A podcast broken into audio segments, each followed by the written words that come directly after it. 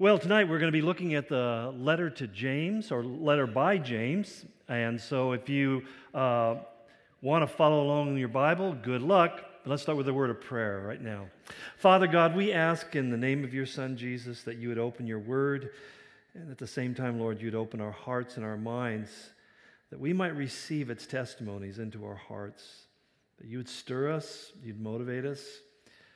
Lord, that we might even be thrilled by your truth. We pray, Lord, you'd help us in this time that we spend together, Lord, in Jesus' holy name. Amen. Well, the letter James is probably the oldest letter in the New Testament. It may be uh, next to the Gospels, it may be the oldest book that we find there. And, and it's interesting because there are a number of people who are named James in the New Testament. Uh, James, the brother of John, who is the apostle, uh, he was executed in Acts chapter 12. There's a fellow referred to as James, the son of Alphaeus, one of the apostles with whom we know almost nothing about. Uh, and then there's, uh, of course, James, the brother of Jesus, who actually is the guy who is mentioned the most frequently and it's most likely that he is the one who actually is the writer of this letter. In fact, he's the only one that we have some pretty significant archaeological evidence for his life. Some years ago, there was quite a controversy involved in it, but this ossuary, which is ossuary means a, a bone box, uh, when you see these in real life, uh, they look like they're a coffin for a baby. They're really small, but what they are is they're the length of the femur, the longest bone in your body, because uh, when the burial customs in the second temple period was that they took the body, they washed it, they rubbed all sorts of spices on it to make it uh, so it didn't, the odor didn't drive the family away from, uh, from the tomb, literally. And then they would wrap it in, in cloths and put it in a bed, a stone bed within a tomb. Well, after about 12 months, the body, the flesh has decayed away, and all that's left is dust and bones. They would go back with one of these boxes, they would collect the bones, and they would put them into the box, usually with the name of the person chiseled on the side of the box. This is cut out of limestone. And then they would put this in a, a basically a niche on the wall. So if you went into the family tomb, you would see all these niches, and there would have been boxes in every one of those giving you the entire family uh, buried together. It kind of follows the concept of the Old Testament where it said that when persons died, that they were gathered to their fathers. It's the idea that the bones are all gathered together in one place. Well, this particular box was unique because what it had written on the side of it was James, the son of Joseph, the brother of Jesus. And that's quite unique because there are no other examples of the brother's name being mentioned. So it tells us that the brother of this individual was quite prominent and well known. Statistically, statistically the chance that there would be uh, someone else who had the same father and the same brother is relatively small. And so uh, many scholars came to the conclusion this has to be the James who was the writer of this particular letter. Aren't you glad that you came just for that tonight? I mean, that, anyway, um, but essentially, we know that Jesus had brothers and sisters. Mark 6 tells us that when Jesus came to Nazareth and the people questioned, saying, Isn't this the carpenter? Isn't this Mary's son, the brother of James, the Joseph, Judas, and Simon? And are not his sisters among us? So that uh, the idea that Jesus didn't have any brothers or Mary had no other children after Jesus isn't something that really stands up in the biblical text very well. Uh, this would have been a half brother because Jesus had a different father than, uh, than James did. Jesus was, uh, was conceived by the Holy Spirit, uh, James was conceived by Mary and Joseph. So, uh, but they would have grown up together as Jesus would have been his elder brother. One of the things we know about him, it's interesting because prior to Jesus' resurrection, we know that James and also his other brothers did not believe that Jesus was the Messiah. In fact, um, we find in John, chapter 7 of John's gospel that they're, they're uh, chiding Jesus about, you know, you should go to Jerusalem and make yourself known and so forth, because John writes, For even his own brothers did not believe in him. So that when you find that you come to Christ and you go and share the gospel with your friends and family and they're not receptive, don't feel bad about it because the prophet is without honor, Jesus said in his own land. Uh, many times, the hardest people to share the gospel with after you're saved are the people who are closest and know you the best. Uh, they are the ones who are probably the most skeptical because they know you the best. So that's the sad truth of the matter. But nonetheless, we find that after the resurrection, and we're not given the particulars, but we're told in 1 Corinthians 15 7 by Paul that, that Jesus appeared to James. We're not giving any other particulars about what that represented, other than that James saw Jesus raised from the dead. And then the next time we encounter him, we find that he has somehow been promoted to the position of the elder or the bishop, if you prefer, really essentially the presiding pastor of the entire Jerusalem church, or I'd say churches, because there would have been more than one church in the city, and he was pretty much the presiding pastor. In fact, Paul makes reference to him three times in the letter to the Galatians when he's talking about James, the Lord's brother, he refers to in verse 19 of chapter 1. Chapter 2, he, he talks about James as being one of the pillars of the church, along with Peter and John and other of the, of the apostles. We, the next time we run into, and those in Acts chapter 15, really is a consequence of the events Paul describes in Galatians, where the question really came up as to how do we deal with an unexpected phenomenon in the church there was a large influx of individuals who previously had not been considered by most of the Christians as being candidates for salvation. They were Gentiles. So that keep in mind, when we're looking at the period of the uh, late 30s, early 40s AD, the church was predominantly, was basically Jewish. The only convert we read about being a non Jew was Cornelius, and he's but he is a he is a, a Latin, but he is also going to the synagogue. And it's very likely that after his conversion, he probably continued to attend the synagogue. So that the idea that someone be a Christian and not be a Jew was something that had been fairly unthinkable. In fact, Peter, if you recall, got into a lot of trouble when he got back to Jerusalem because he had actually gone in and had dinner, partaken of food with Gentiles, which was also forbidden because you can never know what a Gentile has put into his food. He may have eaten something unclean. So there, there could have been clams in there. There could have been, you know, bacon. I mean, uh, in my case, I hope there's bacon, you know. But essentially, that would defile you, or even the way they prepared it wasn't according to kosher rules. And so there were all sorts of stipulations. Just so a Jew, an Orthodox Jew, would never eat meal with a Gentile, especially if he couldn't control how the food was being prepared. So it was a very, it was a tension that we may find a little bit difficult to grasp, but the best way I can put it is today in the American church, a lot of times when people come into a congregation from a different culture, say you're, you're in a place where you have basically white Anglo Saxon Protestants, and suddenly Hispanic people start showing up, or Asian people start showing up, or, or people of, of, of basically different socioeconomic differences that oftentimes, rather than rejoicing and welcoming the difference, there's a, a barrier, a cultural resistance that arises. And that's essentially what we had in the Jewish church, except it was even more severe because it involved an entire necessity to conform yourself to Judaism. And so this led to a great controversy. That's what Acts chapter 15, we find that Paul, uh, be, uh, the leaders coming to a council in Jerusalem, the first time the church had a general council, as we would refer to it. And it was James, who, the elder of the church, who was the one who really passed the deciding position that they would allow the Gentiles to follow Jesus without requiring them to be obedient to the law. It's believed by most scholars that this letter was written prior to this controversy because of the, some of the comments that are made. In, in other words, they weren't having to deal with the problem of what do we do with the Gentile converts up to this point in their history. Uh, Josephus, the historian, first century historian, tells us that uh, about James, he actually describes the martyrdom of James.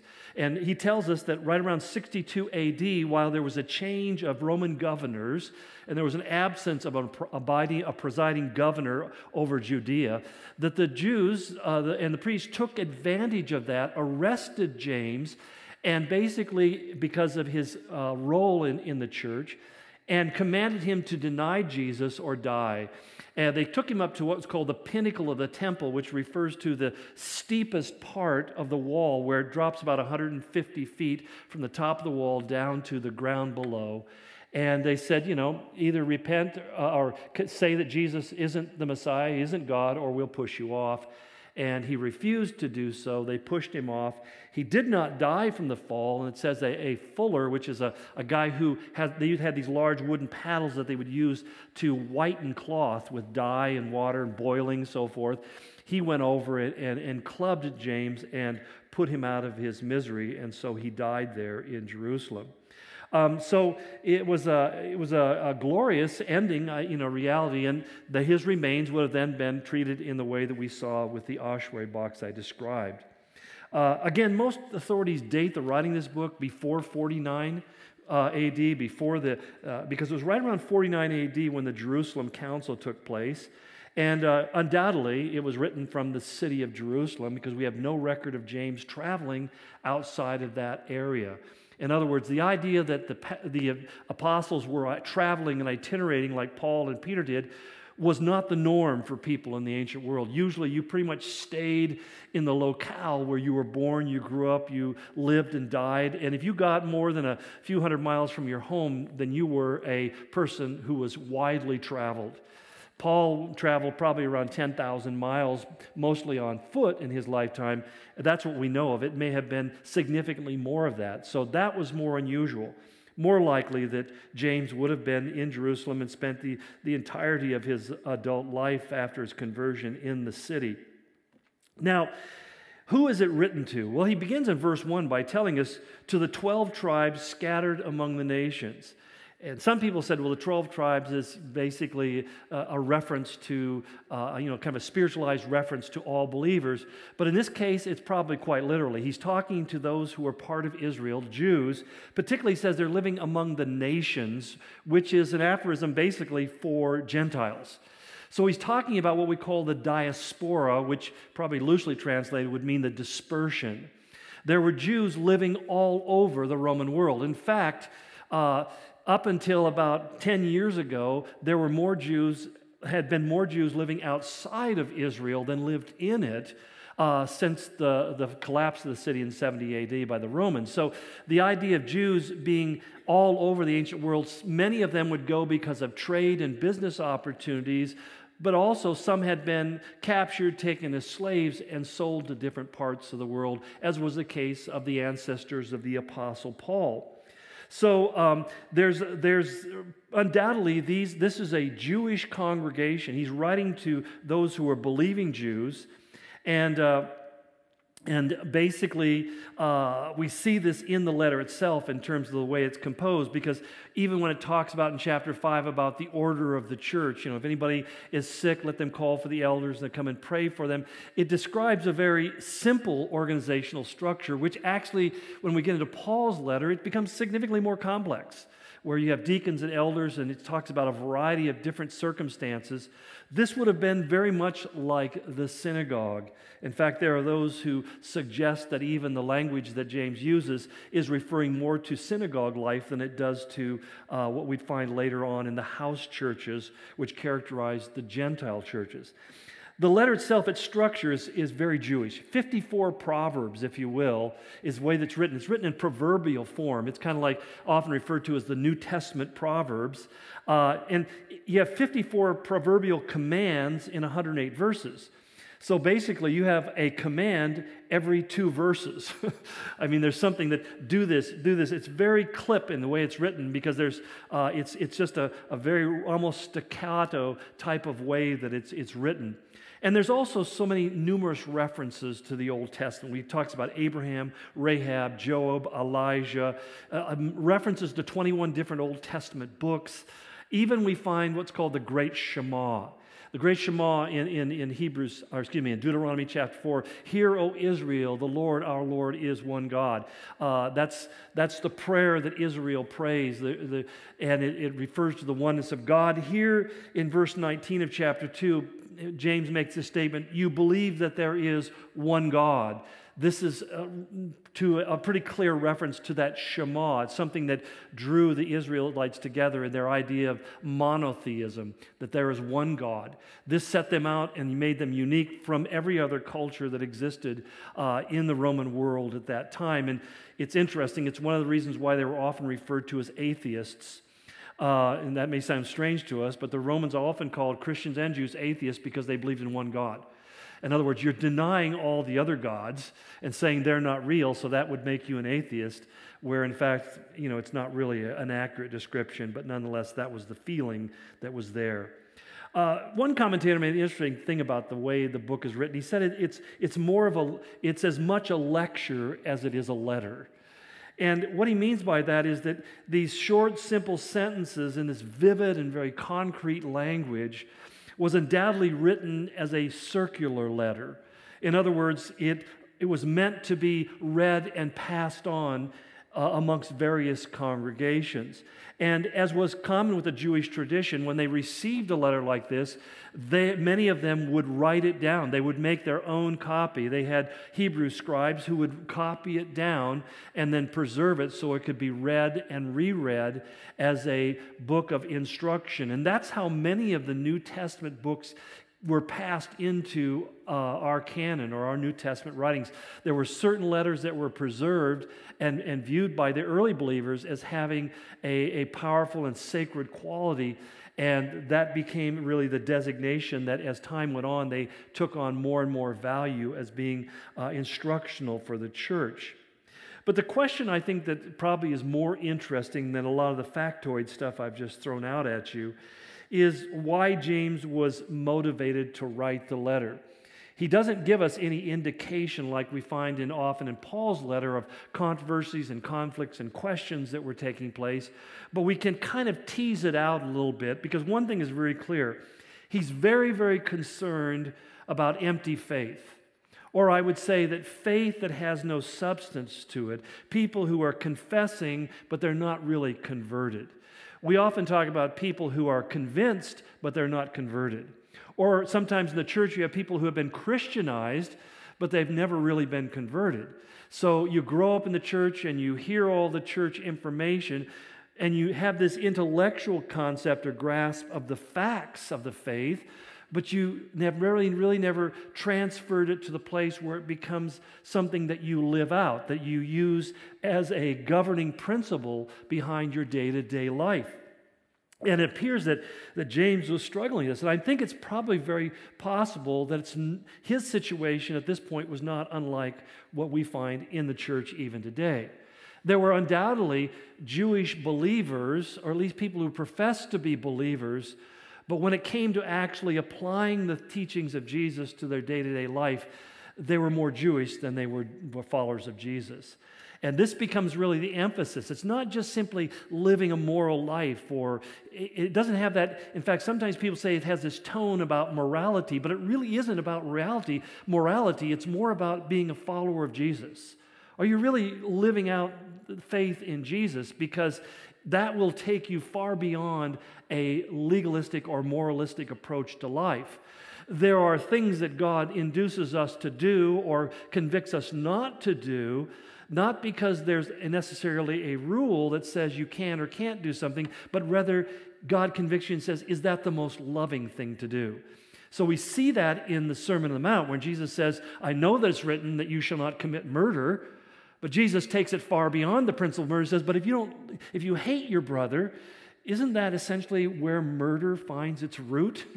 It starts there and then it grows into an action. And he says, I know that the scripture says you shall not commit fornication or adultery, but if you look on a woman lustfully, isn't that essentially the same thing in your heart you've already transgressed? So, the principle that we find in the New Testament is not one that says, hey, the law has no application and we can live this libertine lifestyle and do whatever we want. No, it changes the reason why we do what we do. That I'm not doing it because there's a code that tells me I can or can't, but rather it's something that is growing out of a relationship with God, something that God has impressed upon my own heart. And so it's the kind of thing that God is saying if you love me, you, you will do this. And if you love me, you won't do that. So that, uh, that's why I often tell uh, young ladies many times, I'm saying, when a, when a man says, if you love me, you'll sleep with me, my response is that if he loves you, he would never ask that of you. Now I hear it kind of goes both ways today, but the simple fact is that if you really care about somebody, you're going to make those decisions that are most concerned for what is best for the other person, not simply that just gratifies my interest. And that's why love has this powerful impact upon the way that we live out our life. So, great emphasis is put on the way I phrase it is having an authentic lifestyle that matches or proves the authenticity of your faith. Now, having said that, there are some people who have taken issue with the letter to James. Uh, not the least of them was Martin Luther. He later changed his mind, but early on he referred to it as, quote unquote, a right strawy epistle. In other words, by straw, he means he's quoting Paul's 1 Corinthians 3 statement where he says, Wood, hay, and stubble will be burned up. And he's basically saying, This can't be biblical because he was discovering the grace of God and salvation by faith alone. And he just saw this letter as being full of just works and expression of Judaism. Um, later on, he changed his opinion towards the end of his life and decided that, well, maybe it isn't so bad after all. In fact, one of the things that we find is that Paul, as well, and, and Peter and all the other New Testament writers put this balanced emphasis saying that we are saved by faith, but if that faith is genuine, it cannot help but express itself in how we live our life. You know, it's like that old song they used to sing in the church if you're saved and you know it, your life will surely show it. Um, I think that's actually pretty good theology. I've had people tell me, ah, it's not good theology. And I just say, well, shut up. Anyway, but I think it's a good, I think it's, it's good theology. I mean, that if I am saved and, and I really am saved, it's going to express itself because one of the simple observations that we all make about life is that faith always produces actions. Now, the question becomes, what are you putting your faith in? If I'm putting my faith in my own point of view, my own opinions, my own feelings, my own thoughts, well, I'm going to act in accordance with what I think is the best choice, the best decision. Well, the whole idea of coming to faith in Christ is where I've decided that he is the best choice, the best decision. That as he declared of himself in John 14, 6, he says, I am the way, I am the truth, and I am the life. Now, if I believe that he is the way, and he's the truth, and he is the life, that cannot help but influence the way that my life is made, the choices that I make. And it's not that we are perfect in this, but over time you learn from personal experience, don't you? That obeying God is always the best, the fastest, and the safest, and most prosperous and blessed way to live your life. And disobeying God always ends up where you don't want to be. It just always does. You, as, as Paul said to the Galatians, if you sow to the flesh, you reap corruption. Now, how do you think Paul knew that? You know, we would like to say, well, he just was theologically blessed and he you know, understood these things. I have the strong suspicion that Paul knew that from personal experience. that sometimes you give into the flesh. And no, am I saying he was a fornicator? I don't know why we always think of that. No, but he may. Yeah, I think Paul understood the issue of anger. I think uh, when I read about him and Barnabas, I think, you know, I could see him being a kind of difficult guy to get along with once in a while. At least that's my hope. so I'm not alone. But it's, you know, it's, it's one of these things that we come to understand, and we realize that God is constantly convincing us and making an effort to convince us to trust Him. And as we trust Him, we always act in response to what we trust to be true. I mean, I think that's like one of the most obvious observations in life. Well, we find Paul saying things along the same lines. For example, in Galatians 5 3 through 17, I won't read the whole passage, but he says, you, my brothers, were called to be free, but do not use your freedom to indulge the sinful nature. Now, is Paul teaching work salvation? No, he's talking about living a sanctified life once you've been saved. He says, rather serve one another in love Live by the Spirit, he goes on and says, and you will not gratify the desires of the sinful nature. For the sinful nature desires what is contrary to the Spirit, and the Spirit is what is, what is contrary to the sinful nature. They are in conflict with each other. So if the Spirit of Jesus is living inside of me, there's a conflict, which is the reason for most struggles and trials that we go through. And yet, that battle is won increasingly as we learn to trust in the voice of God, trust in the truth of His Word, and walk in faith and obedience to Him. John says something very similar in, in 1 John 2. He says, We know that we have come to know Him if we obey His commands. Now, He's speaking to us and saying, How do I know that I know God? Well, I would simply say for many of you, that's why you're here this morning or this evening. You're here because you care about what this book says. That's why you're here. I mean, you could be home doing something far more interesting like uh, watching The Voice. I don't know if that's on, but it, you know, so you could be watching one, you know, one of your, your favorite shows. I don't know. I'm not versed enough to throw some out there. But anyway, uh, but obviously that's not a driving passion because you're here instead. And that's what he says. We begin to look and realize that we start making moral and ethical choices based upon what we know is congruent with his will and his commands. And then he goes on to say, The man who says, I know him, but does not do what, is, what he commands, is a liar, and the truth is not in him. But if anyone obeys his word, God, God's love is truly made complete in him. And this is how we know we are in him. Whoever claims to live in him must walk as Jesus did. So that the idea of being a follower of Jesus becomes an increasing, pressing passion in your life. That I want to be a follower of Jesus. That's how I want my life to be defined. Again, does that mean that we're saved by following Jesus? No. Does it mean that we're perfected at some point in our following Jesus? Absolutely not. I, I mean, I'm probably this far from perfect, but my wife says, yeah, You're just that far. It's that close. but, it's, but the simple reality is that when I wake up in the morning, I know in my heart that what I want to do today is to be a follower of Jesus.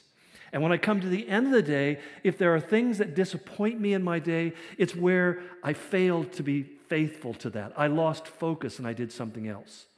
And that becomes really a defining characteristic. So that when he says that the person says, Well, I know him, but doesn't follow him, and he's a liar, what he's talking about is as you look at a person's life and you see the, the trajectory of their life, you see the history of their life. And you can tell that when there's a moment when you come to Christ, people looked at you and said, Something's different. They may have not said immediately, and they may not even said it complimentary. But the point is, they're looking at something's changed now. You don't want to do the same things. So that I found when I tried to enlist my friends to get together and read the Bible in the park at six in the morning, which you could do in California, you know, I thought that would be this great spiritual experience. Uh, by the second day, I was the only one there. You know, it wasn't a thrilling moment for them, apparently. They didn't seem to enjoy sitting in a circle reading the Bible. But to me, this was the sweetest thing I'd ever experienced.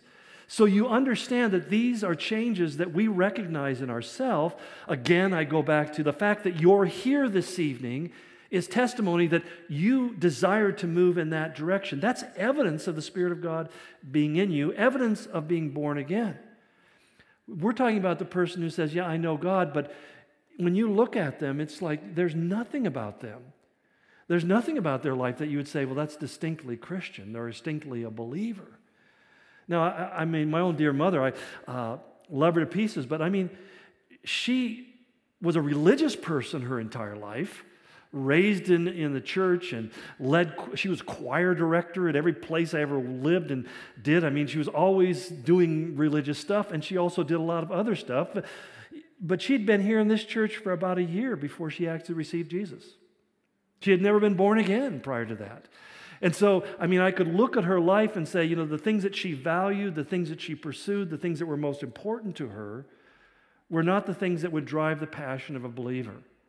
And I think that when you, once, you, once she knew Jesus, there was this change in her life. The things that mattered to her were different.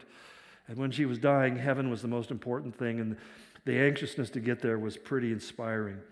But that's the simple reality that he's, James is getting at here. And this is why it's, it's not legalism. He's speaking to believers and saying, let's not lose sight of the fact that if we're truly followers of Jesus, there's, this has an effect upon the way we live and act out our life.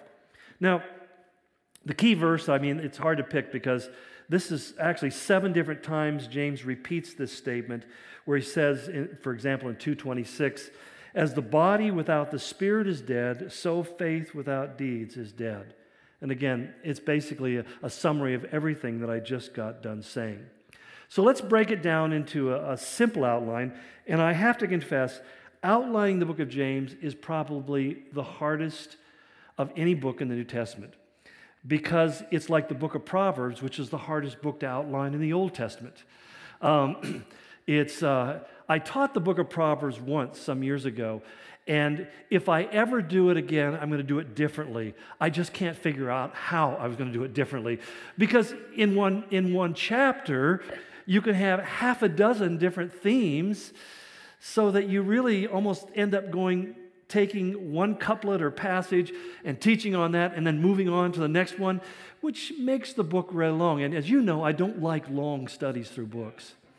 I like to keep it under five years. But anyway, um, but the best I can do is I've broken these two sections as there's the, he begins by talking about having an authentic faith and then having an authentic lifestyle as an expression of that faith. And what does that look like? Well, it's interesting to me because he starts off in, in verse 2 of chapter 1 by saying to us, Consider it pure joy, my brothers, whenever you face trials of many kinds. What the heck? what you been drinking, dude? I mean, I got to confess, I, I still haven't reached that point. I still haven't gotten there. I, I, I every time some, some trial that especially painful. Uh, I, there's nothing in my mind that says, I'm going to count this as pure joy. Because I, am not mature enough, I guess, in my faith to look, to be able to see beyond the, the thing that's coming at me and to begin to say, God, you are going to amaze me by what you're going to do with this problem. Now, granted, He always does. I'm always blown away how God can take terrible situations and transform them into things for glory. And I believe that one day I'll get to a place where something terrible will happen. I'm going, I can hardly wait to see what Jesus will do. I'm getting excited right now just thinking about it. How but I'm still a work in progress, I'm afraid. Uh, slow learner. But why does he say that? Well, the first thing we need to understand is that if I have an authentic faith, part of the evidence of that is I'm going to go through trials. I'm going to go through difficulties. I love what Dave Roper said one time. He said, uh, When you tell people that the road is going to be rough, when it, when it turns out to be rough, they know they're on the right road. and that's kind of the way the Christian life is. I mean, if you're going to follow Jesus, you're going to have troubles, you're going to have difficulties. Jesus said, In this world, you will have troubles. But he says, Take heart, I've overcome the world. He doesn't say, Take heart because I'll make all the troubles go away. No, he says, Take heart because I have overcome the world. And one of the things I've discovered is that the world that we live in is designed by God to disappoint and disillusion. Because it's only when we have been disappointed by life and we've been disillusioned by people that we become desperate enough to truly seek God. That we get to the place where we want Him more than we want what we were pursuing previously. It's only when you make a lot of money and you realize that you're mis- more miserable now and have more problems now than you ever had when you had no money that you become disillusioned with that process and you desperately fall on God and say, God, what's the answer? Where's the solution? So James says, I want you to understand that this is an expression of authentic faith, is that you're going to have many different kinds of trials and struggles. Uh, Peter put it very simply, didn't he? He said, when you, when you go through fiery trials, don't act as if something strange has happened to you. Like, why am I going through this? Now, I just say that theoretically because I know none of you ever say that. Why am I going through this? And to which heaven answers, Why not? why not you? Better you than somebody else. You know, that's the whole point is that if difficulties come into our life, they're there because God allowed them to be there, and He allowed them to be there because this is what you and I need. And I just, you know, you and I like to throw a little bit of tantrum, a little tizzy fit. But eventually we come to that place, do we not, where we simply say, God, do what you need to do, and I'll just sit here and, and, and uh, wait until the change has taken place. But what it, the reason he goes on to explain is that what it does is, as we persevere through those things, what comes as a result is spiritual maturity. In verses 3 and 4, because you know that the testing of your faith develops perseverance, you know, it's, it's like anything else, like building a muscle. The more you do it, the stronger you get. I have this great route I run on today. I got to wear shorts today. Man, I'm in third heaven with the sun shining. I thought, oh, man. But it, it's a really a great run. The first half of the run is wonderful. I, I, live on a hill and I run all the way down to the bottom of the hill. And then I get to run about a half a mile along the front of a beautiful river with, you know, it's just, I mean, we got geese, we got turkeys, we got deer, those long legged rats. We got, we got stuff, all this stuff. It's a great place to be. But then I have to get home and it's all uphill all the rest of the way. And it's, you know, I, but one of the things I discovered long ago that when I first started running it, I'd run, I'd stop, walk, walk for a while, and, and, and eventually you find that your strength increases and you find yourself running up the hills. That's basically the dynamic of trials. Trials are making you run life uphill.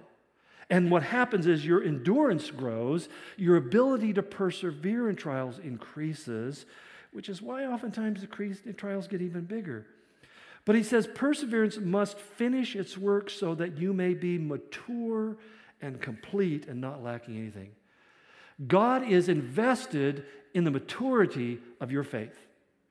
God is invested in the maturity of your faith. So, God, what are you doing? He says, I'm making you mature. I'm growing you up in your faith. Chuck Swindoll said something today, my wife and I were listening to, and he, I mean, I don't mean to be offensive, but he says, I've never known a young person who has wisdom. And I thought, what does he mean by that? And he went on to explain, he says, the reality is wisdom comes from painful experience. You got to live long enough to have enough painful experiences to begin to get kind of wise. And that's, it's what it, wisdom is nothing else but insight into life experiences that matures us and gives us the ability to speak authoritatively about the thing, way that God works.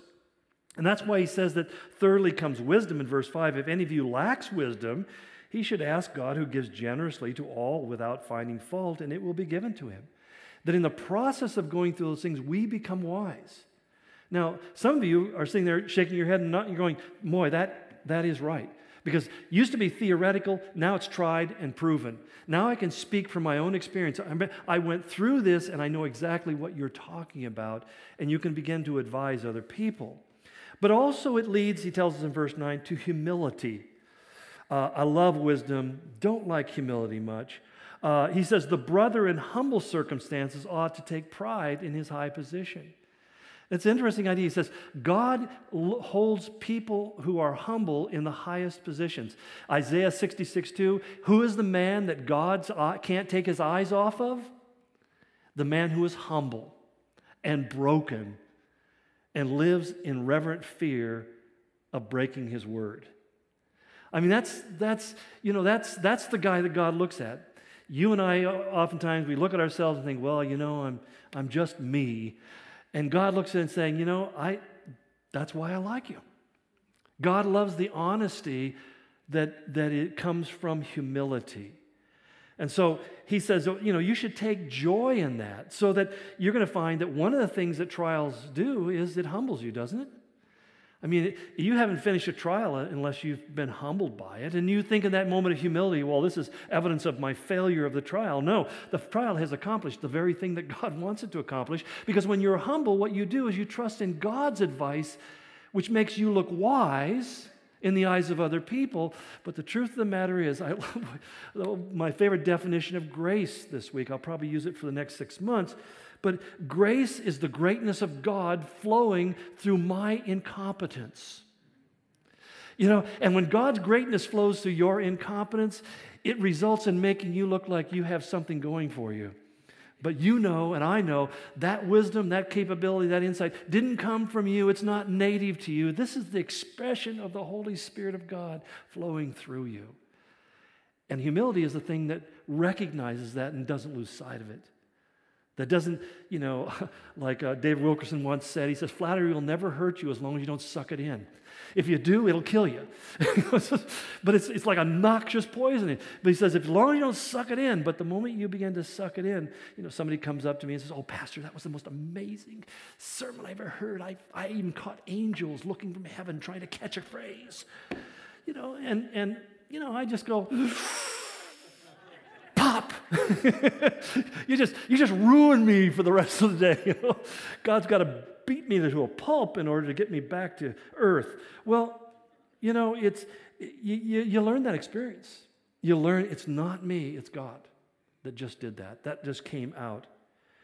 And that's, he says, that's where the blessed life comes. In verse 12, he says, Blessed is the man who perseveres under trials, because when he has stood the test, he will receive the crown of life that God promised to those who love him.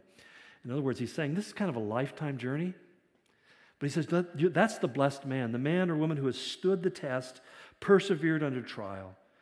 And then he says, basically, because then you begin to have clarity spiritual clarity. In verse 13, he says, Each one is tempted when by his own evil desires he is dragged away and enticed. And then after desire has conceived, it gives birth to sin. And sin, when it is full grown, gives birth to death. In other words, you begin to understand what the real dynamics are about day to day living. That there's an enemy who wants to tempt me and his desire is to draw me away from God. You see, we often think that the, devil hates us. Well, he, he does, but that's not his motivation. His primary motivation isn't to destroy you because he hates you. What he really wants you to do is to hate God in the same way that he does.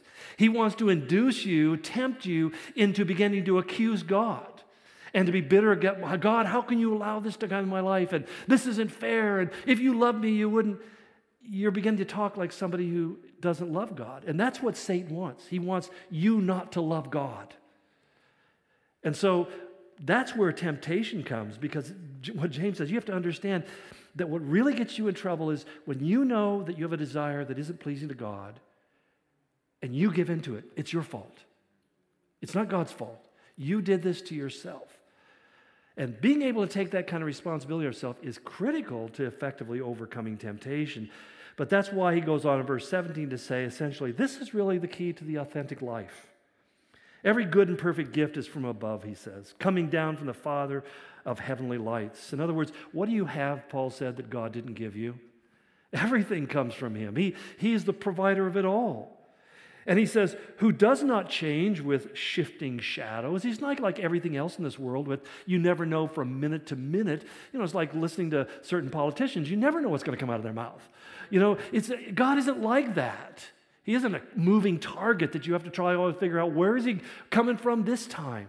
No, he's consistent. He's the same yesterday, today, and forever. And he says, and he chose to give us birth. We might say new birth through the word of truth, that we might be the kind of first fruits of all He created. This is what God's doing. He, he wants to make something new out of you, something that wasn't there before, the transformational effect of the Spirit of God, that your life begins to live, be lived in a different way. Well, what is that different way? That's where the second part comes in. I call it the authentic lifestyle. The first thing he says is, I think, is that you become teachable. Verse 19 of chapter 1, he says, My dear brothers, take note of this. Everyone should be quick to listen and slow to speak.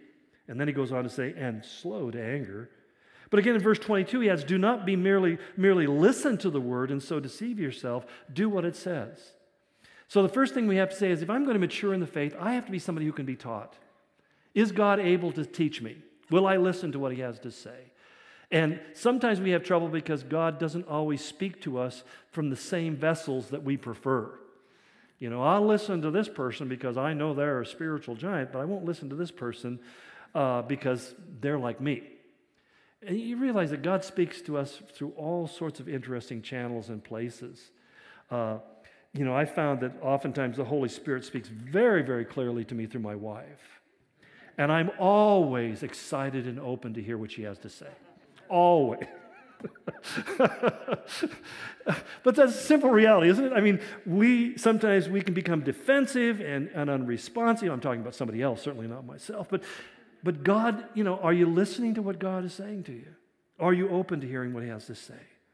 The secondly, it leads to a self-controlled life. In verse, uh, he goes on and says that we need to be slow to become angry because he says man's anger does not bring about the righteous life that God desires.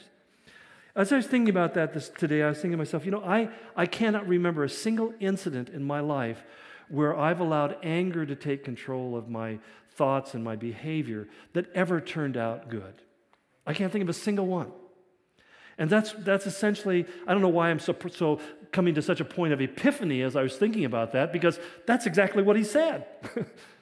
But it shows how that sometimes you don't believe it. And sometimes we can rationalize and justify things like anger or other behaviors when he says, but you don't understand. What you really have to do is look at what is the effect? What is the actual the fruit of that? And he says, it, it just will never produce the things that God wants. In fact, he says, therefore, it goes on to verse 20 get rid of all moral filth and evil that is so prevalent, and humbly accept the word planted in you. It's the only time Paul, he talks about morality, in fact, in the whole book. And then he goes on, he says, If anyone considers himself religious and does not keep a tight rein on his tongue, he deceives himself and his religion is worthless. Now, he's not saying that you need to be mute. Some people think that that means, well, we just sit around and never say anything. But he's saying, uh, you know, if the Spirit of God, out of the abundance of the heart, Jesus said, the mouth speaks. So when ugly things come out of our mouth, well, I'm sorry, there's an ugly thing in my heart. And we have to own that. But he says that is one of the ways in which we measure our life. That he goes on, thirdly, to saying that essentially, if we're living an authentic life, we live a merciful life. In fact, he says in verse 27 that religion that, that, uh, religion that God our Father accepts as pure and faultless is this it looks after the orphans and the widows in their distress and keeps oneself from being polluted by the world. In other words, it looks at people who are suffering and it views them with the mercy of God. It doesn't just simply say, well, they made bad choices. I mean, I, I had this conversation recently but where the person that we were, we were trying to deal with uh, has made bad choices, and they are their choices, and the consequences are their fault. And I mean, all, all that's true. You got yourself into this midst, but I was trying to explain, but, the, but that's not our problem. That's not how anything changes. Where it changes is when you begin to pray and guide and counsel that God would be merciful to their life. Because if you do that, what you're assuming is that somehow you're more innocent than they are.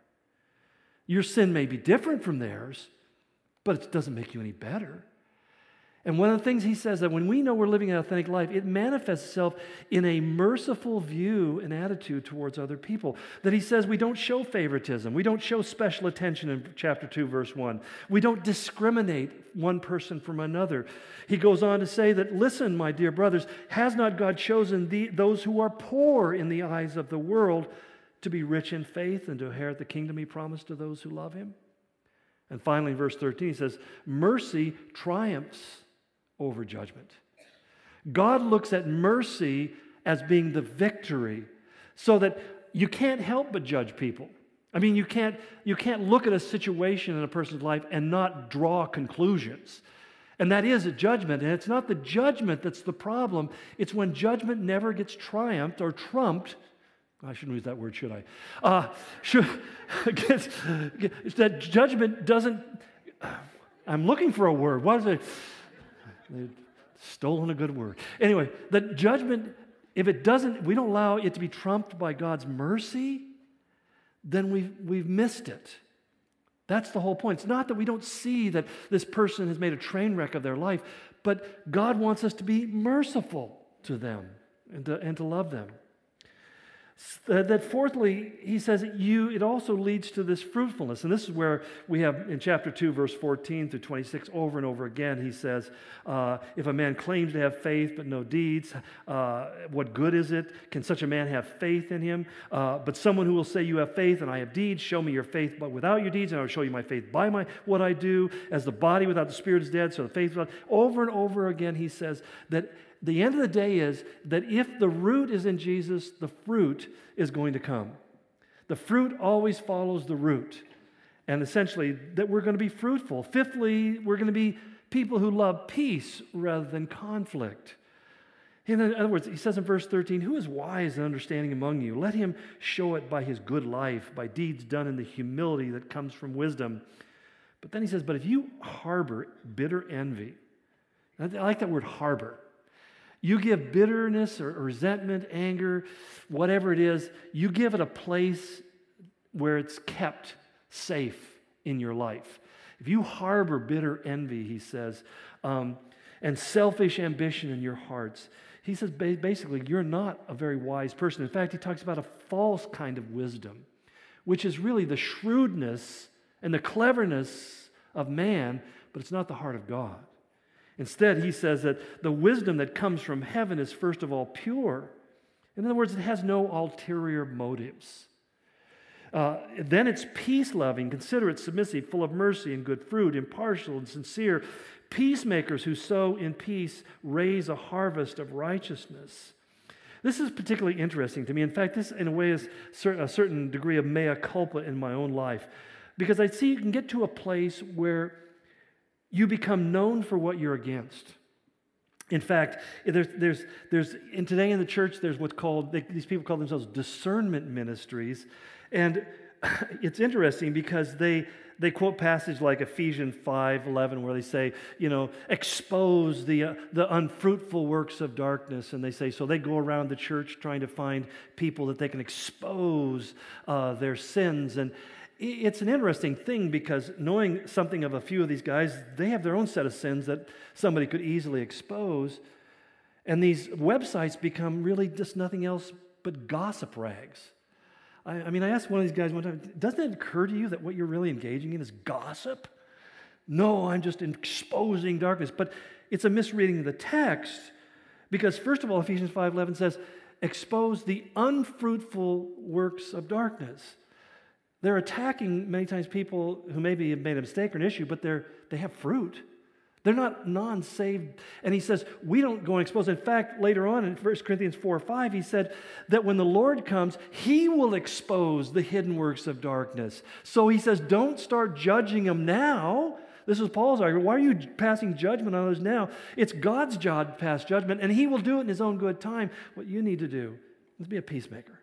You need to be one who's trying to bring truth and peace and to, to build up. And I just found by my own experience that attacking and tearing people down doesn't really make them open to what you have to say.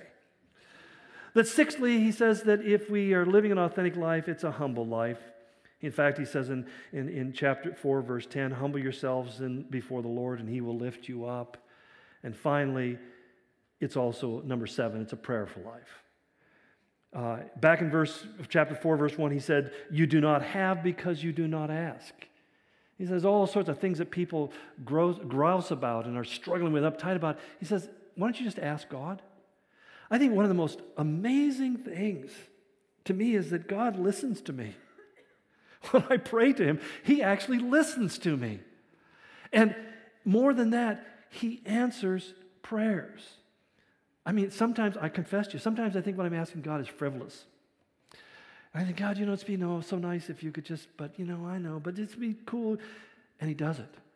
And I just, I'm amazed that, that God is so anxious to respond to us. He's so anxious to draw us into that relationship with Him that He responds to us. And I know some of you are kind of jammed up because you think, well, you know, I've got to make sure that I'm not being frivolous in my prayer life. How do I know whether I am or not? Sometimes I think I'm really praying God's will, and I realize, no, God doesn't want them out of that trial. He wants to keep them there until He finishes what He's doing with them. You know, God, just deliver me from my financial difficulties. And then God comes back and says, Well, when you learn not to spend more money than you make, then I'll deliver you. But until that gets grounded into your heart, I'm not going to not going to take the pressure off. But therefore, he says in verse chapter 5, verse 16, confess your sins to each other. Pray for each other so that you may be healed, because the prayer of a righteous man is powerful and effective. Quite honestly, friends, I think that one of the, the greatest weaknesses of the church today, especially, I don't know, maybe it's true all over the world, but I just know in, in my experience with the church in this country, is that we have a hard time confessing our sins. We have a hard time being transparently honest with other people about what we're struggling with because we fear that people will judge us. And I think the fear is often founded. But nonetheless, the church is supposed to be a place where you and I can come at every season and juncture of our life and, and sit down with other brothers and sisters saying, I'm really slammed. I'm really struggling. I'm really overwhelmed. I, and, and what we have to understand is that honesty is the straightest path to holiness. And when James said, How am I going to get healed if I can't confess to somebody else saying, I need prayer? I need really prayer. To be able to say, you know, my heart was really broken, or I felt really betrayed, or I felt really you know, treated improperly, and I'm bitter, and I'm, I'm struggling with that. What, if you don't get real with that, you know what happens? You harbor it inside, and it begins to eat away at the inside of you. You need to confess it as sin and say, Would you pray for me? Would you pray for me? I remember early on in my marriage, you know, I was a spiritual giant in our home, and um, my wife started, started, complaining about something, you know, just, you know, uh, I can't remember what it was, but it was obviously very unspiritual and very frivolous. And so I just addressed it immediately. I said, Well, honey, you have to understand, the Word of God says, and I started reading a passage. He says, I did not share that with you. I know that already. I know that's what the Bible says. I'm just telling you it because I'm struggling with it. This was like epiphany to me. Oh, okay. Then all I had to do was say, let's pray. And I could have saved myself sleeping on the couch all night. You know, I, I told my wife, I'm way over, but I told my wife today, I said, Have you ever noticed when guys talk about their wife, they, they, they give their wives a tone that their wives don't recognize? And then my wife said, You got it. my wife said We don't talk that way. Did I just tell you too much? Am I in trouble now? I think we'll pray now. Man who can control his tongue. Anyway, Father God, I just love your word. I just, I, such a joy to read it, to study it. An honor to me, Lord, to talk about it and to declare its, its wisdom and its grandeur and its glory, to praise and to honor and exalt you, Lord, above every name that's mentioned in heaven and earth. Thank you for your word.